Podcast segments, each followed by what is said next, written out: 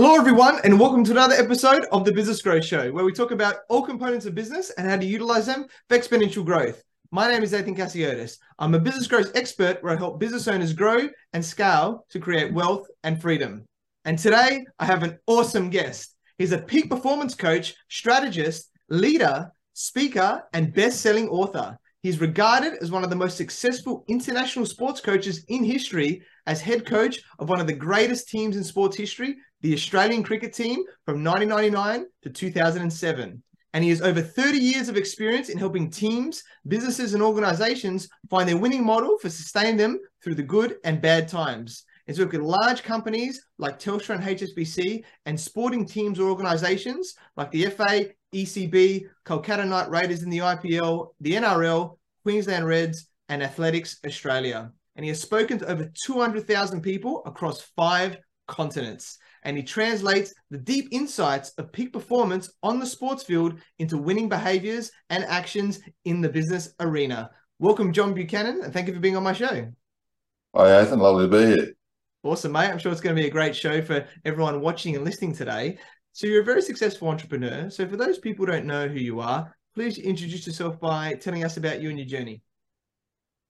Okay. Um, well, I didn't realize this show was about a three hour long show, so uh, it's a bit of a bit of a journey. But it, look, briefly, um, you know, uh, I grew up uh, as a young boy on the Gold Coast uh, back in the '60s, and um, hopefully, like all young children these days, a lot of them have dreams about representing their country. In well, in my case, it was in sport and and in particular cricket. So, you know, I, I played test matches in the backyard with friends and uh, obviously was part of school teams and first 11s and all those sort of things and went on to university where I played a lot of cricket for university and, and eventually made my way onto the first class arena, which was around, for those who follow cricket, was around the um, Packer series when Packer came in and revolutionised cricket, but he also took a lot of the uh, top players out of the game.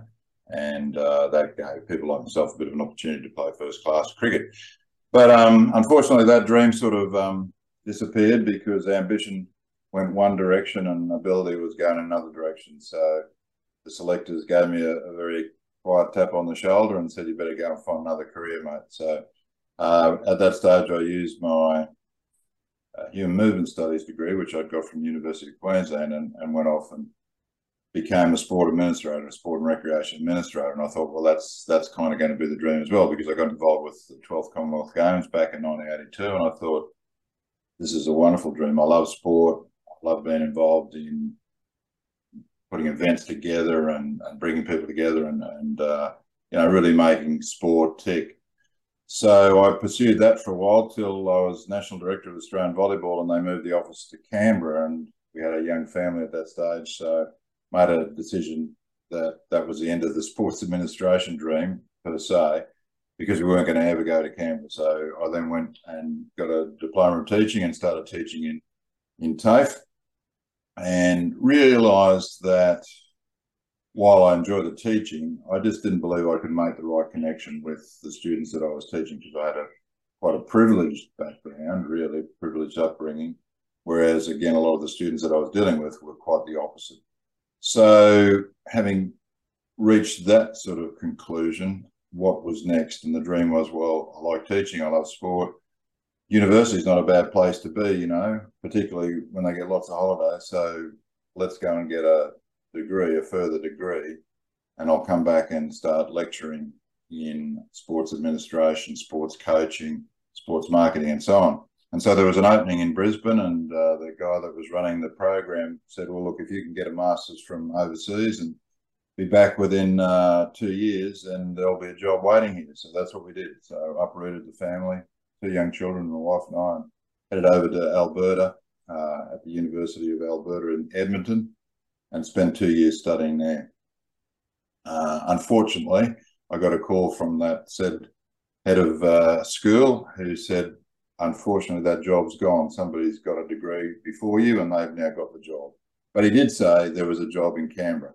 So, having said we're never going to Canberra, off, uh, well, we came back. Uh, I left my wife in Brisbane with the two young children at, at the parents' place, and the third child came along while I was setting up lodgings in Canberra. So I, I lectured at the, the, University of Canberra for two and a half years, and again, a bit of a dream.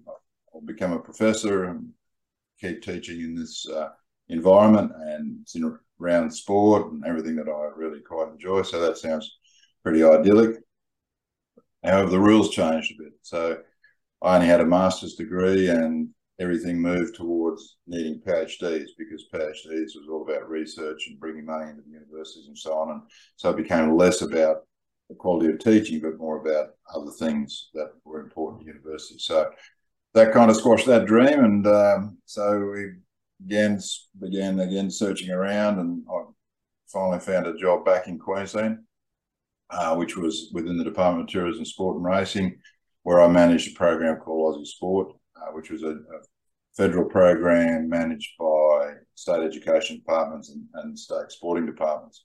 And it was all about providing young children with the best possible experience they could at entry level into sport, which is really so important. So we modified equipment, modified rules, modified um, behaviours, and a whole range of different things. And it was a pretty exciting program. And I continued on that for some time and, and went back to my old cricket club, University Cricket Club, and did some coaching there. And then suddenly the Queensland Sheffield Shield team, the Queensland Bulls, were advertising for a coach.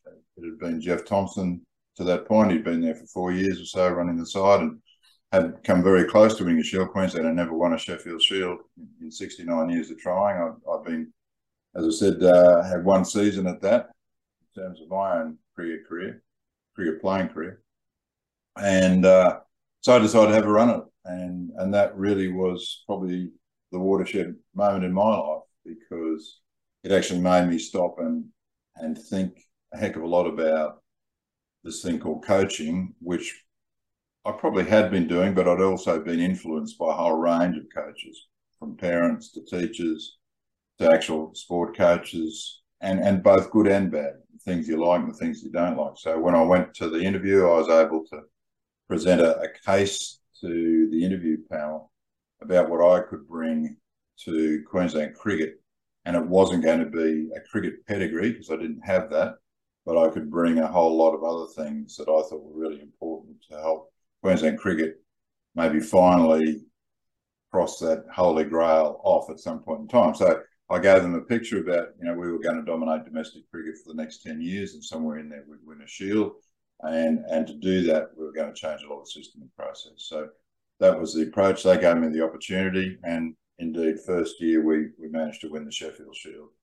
And so I stayed with Queensland for five years. And uh, towards the end of that tenure, the Australian job came up. So I applied for that.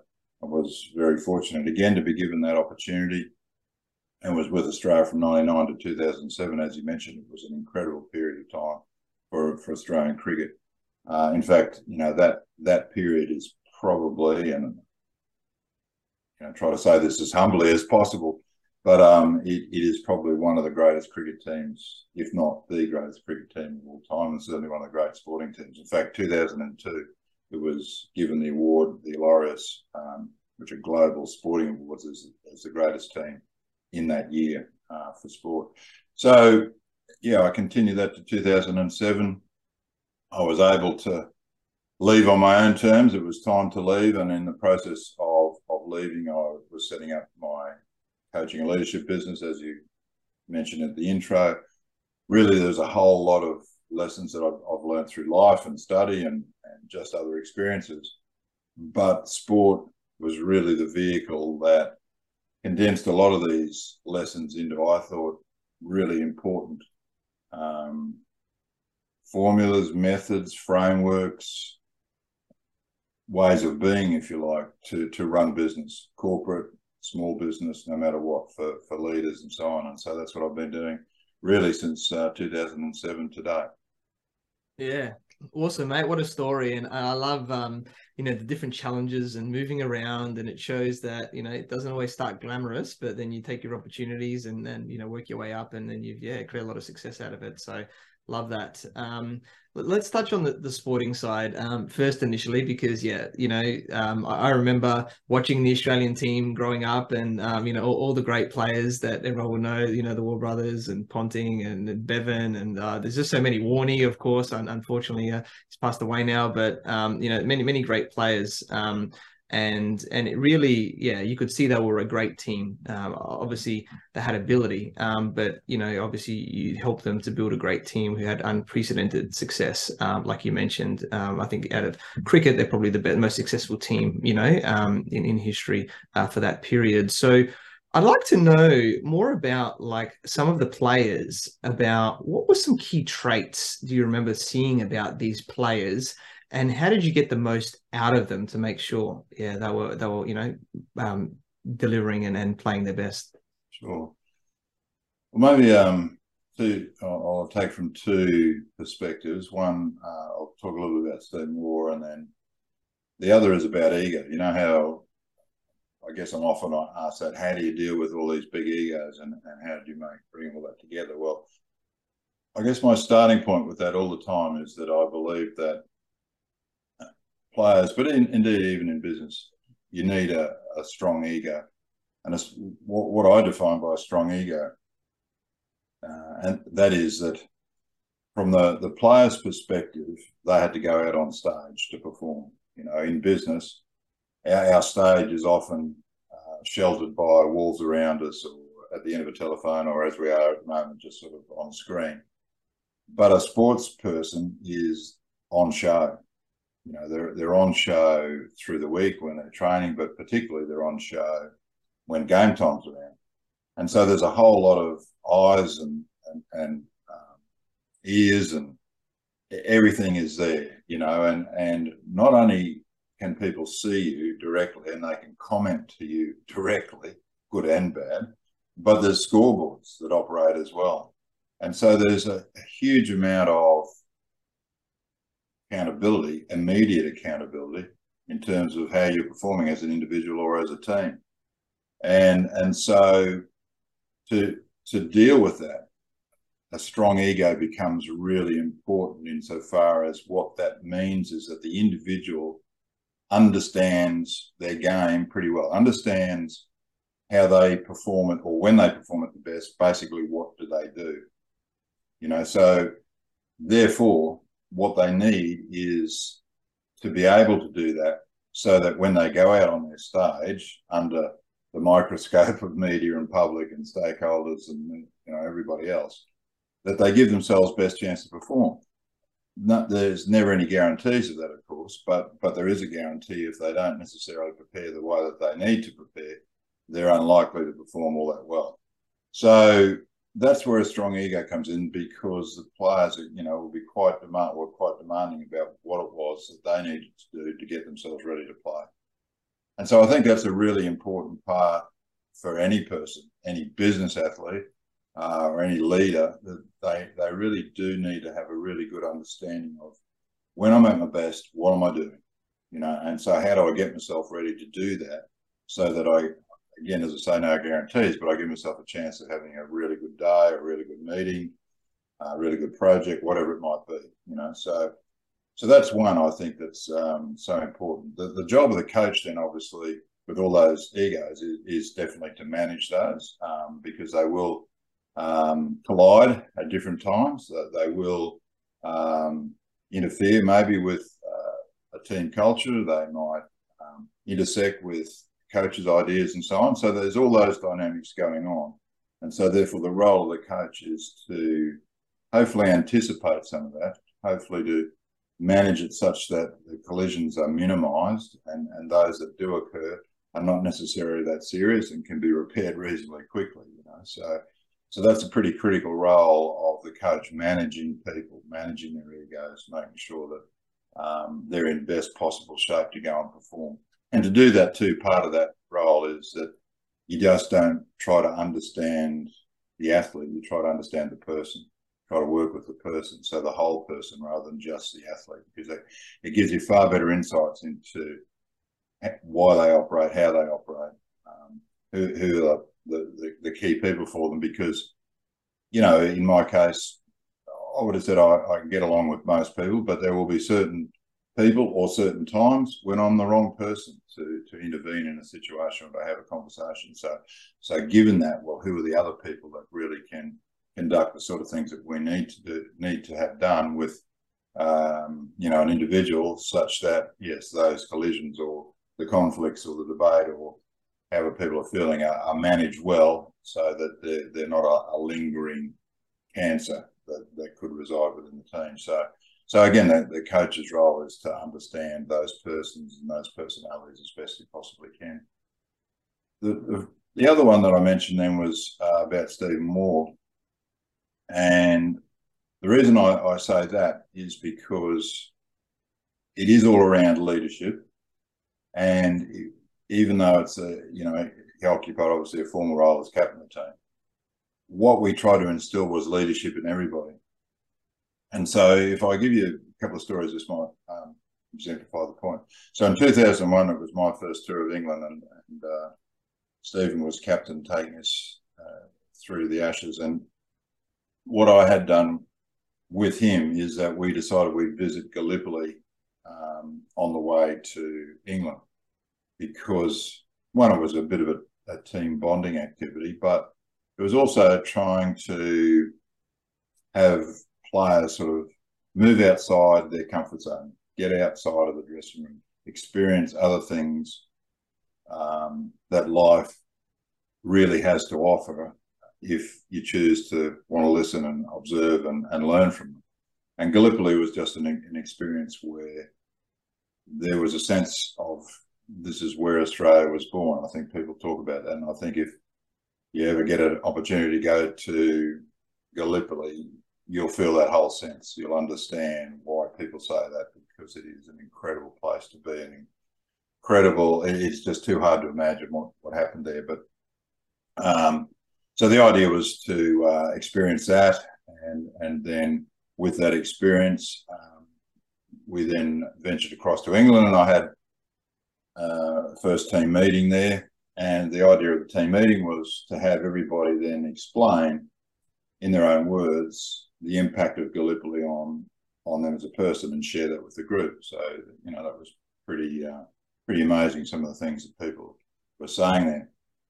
At the same stage, I um, had a bought a little management book called Who Moved My Cheese, which was a pretty popular book at that stage, and I thought really good book for for athletes to some degree because it was nice and thin and big print, you know, all those sort of things. So it should be easy to easy to read.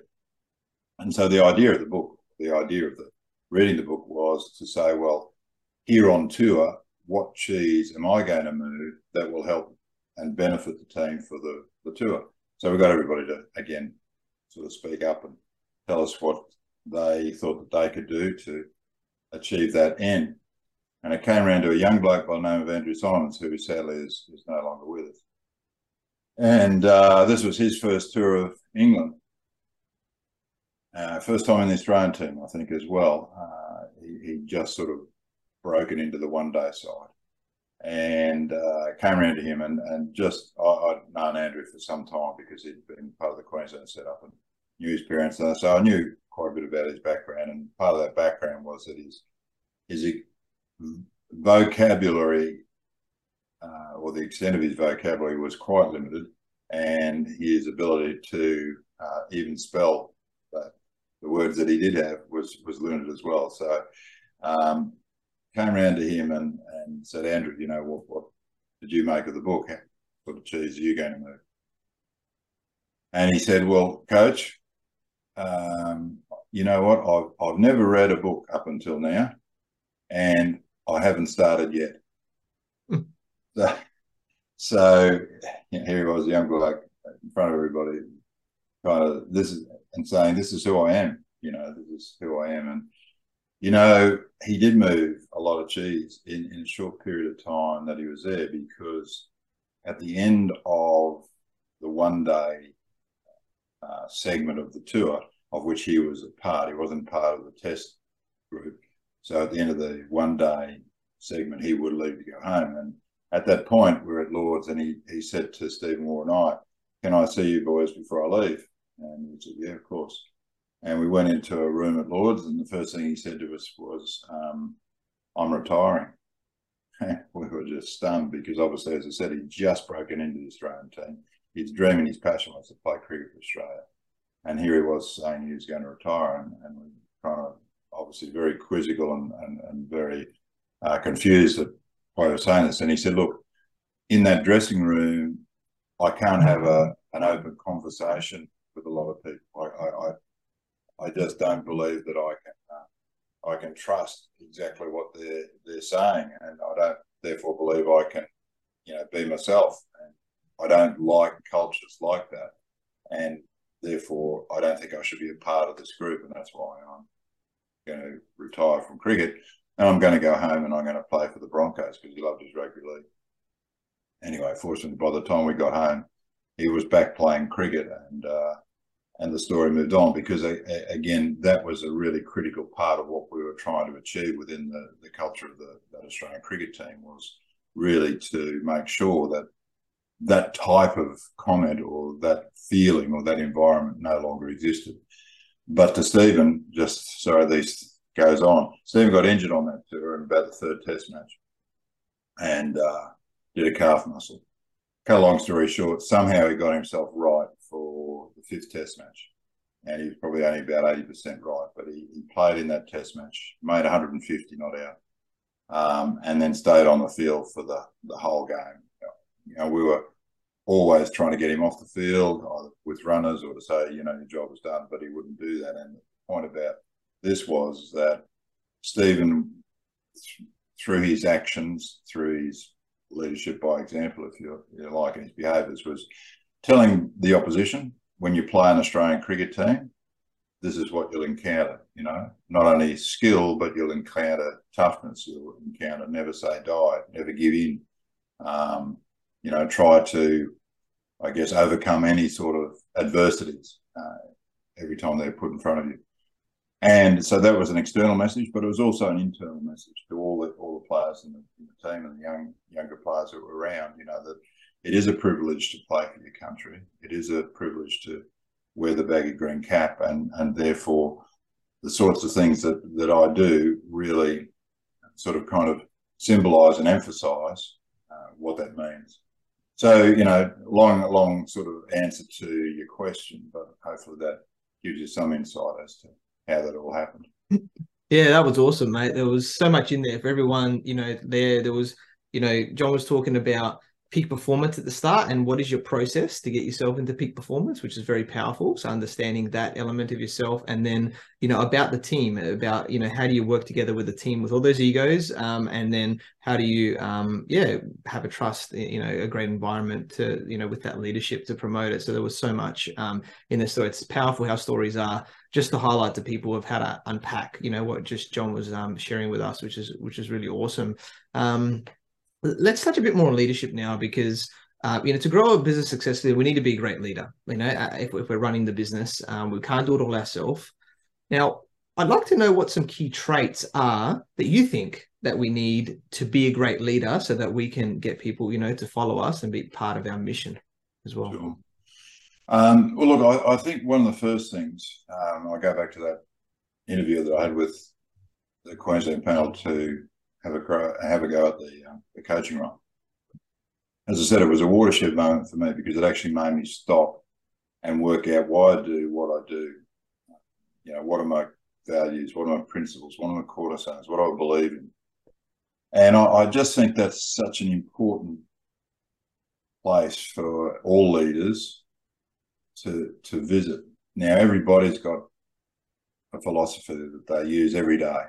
Uh, there's no doubt about that but I, I, I guess I speak a lot in, in corporate events, and one of my questions is always, well, could anybody in the room here in 30 seconds or less just get up and tell everybody what their um, you know their leadership or their coaching philosophy is? And you know anecdotally there's not very many that can do that yet everybody has one and the and the reason why I say that is so important is that just talking about Stephen Waugh there, leadership and coaching is, or, or what people expect of leaders and coaches is that they're just consistent. They're consistent in their in their messages. They're consistent in their value sets. They're consistent in their principles. In other words, they deliver on those all the time. Now, you might put on a, a different mask for different situations. Um, you know, sometimes you could be angry, sometimes you can be quiet, sometimes you can be humorous. You know, there's different masks, but but the messages that are coming through are always the same. And so that's what what your staff require of you, uh, players require of you, is to be consistent. And so with that means then it's not about popularity, albeit that we all like to be well liked by everybody. But what it is important is to be consistent. So that will definitely lead you into conflict with with certain people or certain situations. Um, and it's at those times that you must, in my opinion anyway, not compromise. Because I think, you know, we've all heard about you know, crossing the line, stepping over the, the, that kind of imaginary line. And I think all leaders and all coaches and all people kind of know what that is, you know, even though it's um, yeah hard to define. But for me, I always maintain what I said. I, I always had a buffer zone between myself and and the players. So, and I was in control of the the buffer zone, so I could move it in as close as I wanted to, so that you know you kind of people think you're one of the boys, if you like. Um, but as soon as I believed that that was getting too close to being one of the boys, then it was my opportunity to dial it back and, and come away. You know, so, so I think that's a, a really important um, part of leadership. I, again, I think from those principles and values, then it is about uh, living them daily. You know, just just living them daily, and uh, because again, same thing. If if I, as a leader, don't do that, how can I expect everybody in my employees or my my uh, athletes to to do things that I say, you know, well, you go and do, but in a sense, I don't value them because I don't I don't do them regularly anyway. So so need to live them day in day out. The other thing I think I think really good leadership is about vision. Um, you know, I just think leaders have to have one foot in the present because you got to deal with stuff on a daily basis. You know, everything's coming in uh, the door, and you're you're in competition uh, every moment of every day in business. You know, sport has the luxury that it's got this preparation time. You know, so normally sport will have you play on the weekend, get off the game, review the game, uh, recover, and then gradually you've got a game the following weekend, so you analyse that position, and you set up your game plans and so on for that specific opposition. You train that and get yourself ready to play. Um, whereas business, you know, like you and I are talking here at the moment, but the world hasn't stopped because you and I are having this conversation. You know, we haven't been able to sort of say, well, once we once we finish this in in you know 20 minutes time, then the world can restart again. Well, it doesn't because you know business and is just constant competition. The world is the, the wheels are spinning, and so uh, as a business leader, then I think it's it's really important to make sure that you find a way to reflect on your own performance and you find a way to reflect on your your team's performance now whether that's a small executive team or whether that's just a couple of staff members or whatever that might look like. I, I, think it's so important to follow the sports process, albeit that it's so condensed. That therefore, from for setting up the day, well, what does success look like by the end of the day? What should that look like? You know, and, and of course you've got diaries that have got lots of meetings and activities that are that are happening and some deadlines to reach and so on. And then of course you've got all the things that you haven't seen that sort of hit you from, from left field. So by the end of the day, what will success look like? And so once that occurs, once we get through the end of the day, then do we actually spend time reflecting on that or, or again the next morning reflect on that and then again, well, set ourselves up for success. So, so you need to have that one foot in the present um, and understand how well you're going. And then, because again, you know, feedback, accurate feedback and immediate feedback is the best type of feedback you can either give yourself or you can give somebody else. Um, you know that you're, you're either leading or influencing. The other foot must be in the future. You know, um, so again, we, we need to know where it is that we're going. You know, and and to me, the vision is about that's pretty that's aspirational as well as inspirational.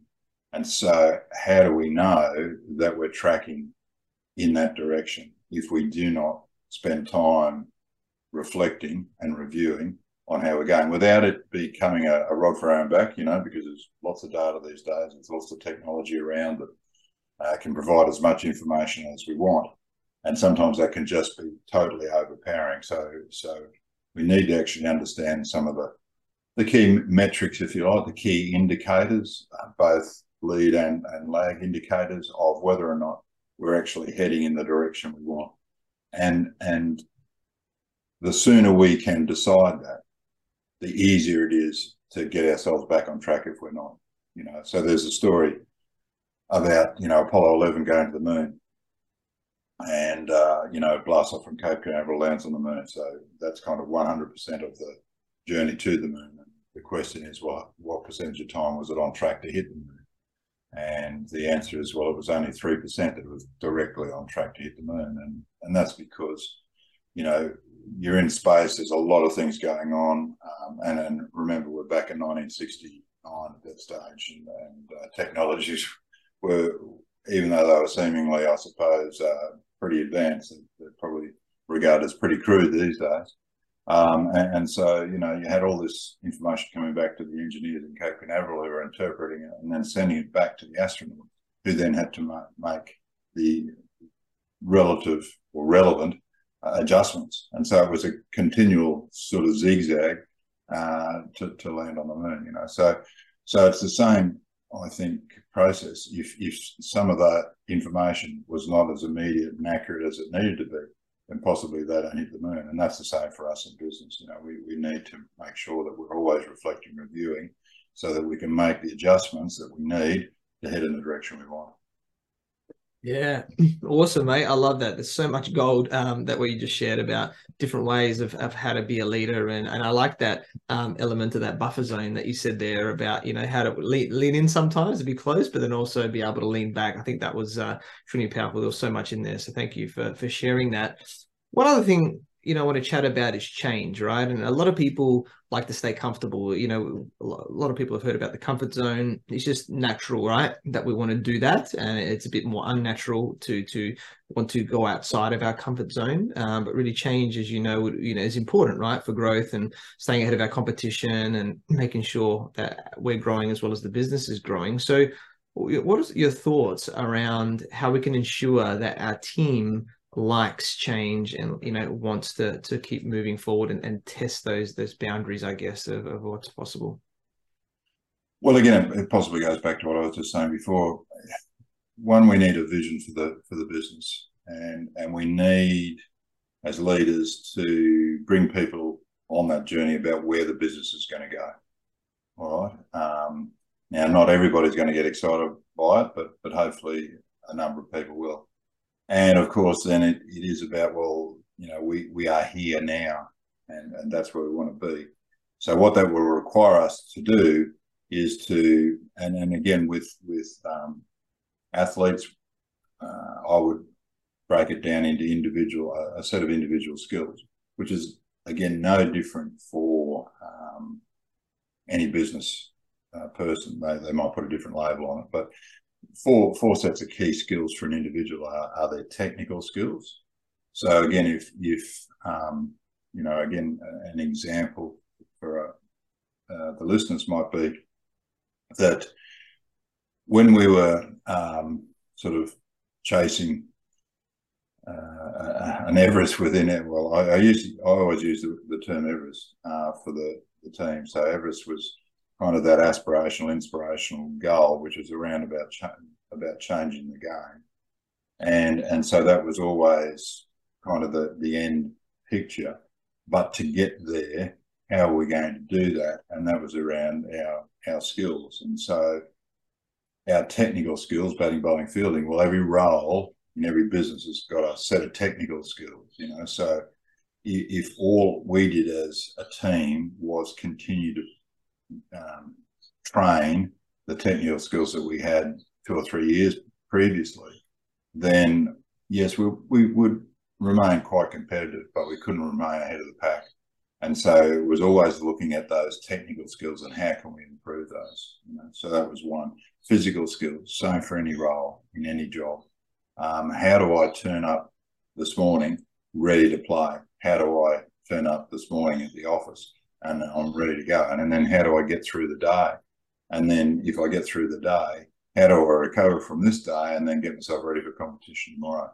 So the whole physical side of any role is really important so that you the, the, the, role has demands of it and, and you physically can cope with those demands day in, day out. Then then the mental skills, you know, so uh, apart from all the, you know, emotional intelligence and and, and, and those sorts of soft skills. The, the, real one for me is is just about how do I get in the zone, you know. So so how do I? What's my routine that that kind of shuts everything off when I need to, so that I can just deal with either a conversation or you know writing a proposal or you know thinking through a problem so I can come out with a solution so, so what are, what's my routine to switch in and switch out? You know, so that's a really important skill. And the last one is your tactical skills. You know, so that's knowledge, experience, and all the resources that are available to you. So, so you know, for me, then when we look at change, then we can look at all those sets of skills, and and we we can change any of those. But but why we why are we going to do that? Well, we're doing that because you know, we're all going on this journey to whatever the vision is. And to do that, you know, we, we're going to need either new skills or we're going to need to upgrade skills or we're going to need to import skills, you know. So, so um, that's a constant, constant, constant conversation, as as you say, because everybody loves certainty. You know, we we, we are, we're very good at putting labels and, and boundaries around something because once we do that, we feel we've got it nailed and we, we we understand that and it's certain. Uh, but once we begin to unpack that and unravel that a little bit, it becomes quite uncertain, and therefore that becomes potentially challenging because me as an individual, I don't know whether I'll be good enough to, to meet that challenge. I don't know whether I really want to meet that challenge, you know, and all those sorts of things. And it could lead to uncertainty in, in employment, it could lead to, you know, me maybe missing out on a promotion, you know, or I can be looking across to, to my mate across the other side and suddenly they're doing so well in, in terms of you know their relationship with their, their clientele better than I. So what does that mean? So um, and therefore, how do we deal with that? Well, that's where I think you know really good leadership comes in in terms of form. Well, I term I term it being your own best coach. I go back to Andrew Symonds again. You know what we want in our businesses and in sport teams is people who don't have formal leadership roles, but will step up and make decisions, will have a go at something because uh, it's it's it's kind of part of their DNA, and and we don't want people not to try. We want them to try, and and if they succeed, that's fantastic. If they don't, well, then we've got a really good learning process for them to take forward. Yeah, awesome, mate. Love that. So much uh, power and gold in uh, all those four areas, like you mentioned, and and you know how we can improve change and growth um, along that period. And it's been a bit, very powerful session today, mate, and uh, I loved it. And as we're um, wrapping up now today, uh, what one key piece of advice would you like to give to all the entrepreneurs uh, watching and listening today? Oh, look, oh, I think firstly, as a from my background, if you like, that we started with, I just think you got to keep dreaming. You know, I, I just think that's such a powerful part of the makeup of anybody that you know wants to advance themselves or, or, wants to do something different you know because it it it, it can if you can find the time and the space to, to live in the world of possibilities then it can open up potentially so many opportunities now having done that, then you've got to find a way to seize those, of course.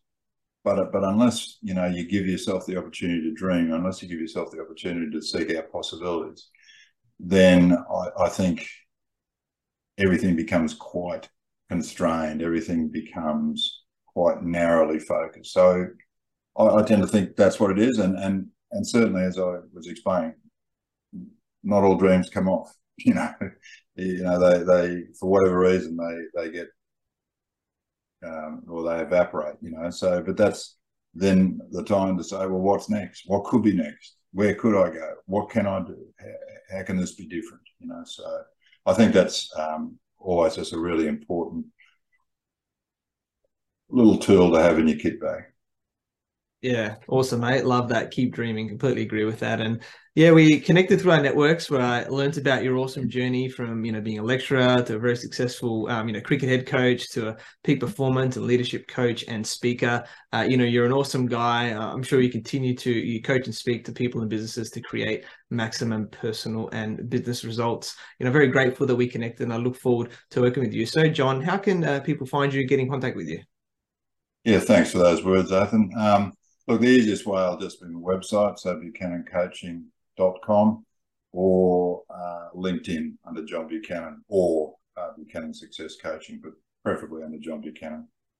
Beautiful. Awesome, guys. Definitely check out um, John's website and LinkedIn there. The links will be down below as well. And and thank you to everyone for watching and listening to this show where we talk about everything on business growth. And please like, subscribe, and leave us a five star review. And you can find me on LinkedIn, Facebook, Instagram, and YouTube as Athin Cassiotis. So visit my website, athincassiotis.com. If you want to grow and scale your business, you can reach out to me on any platform see if we're a good fit. And I completely agree with you. Or do I? The only way we know is if you tune in next time. So until next time, remember that our business grows when we learn skills and take action using them in spite of fear. So remember to design your growth and results.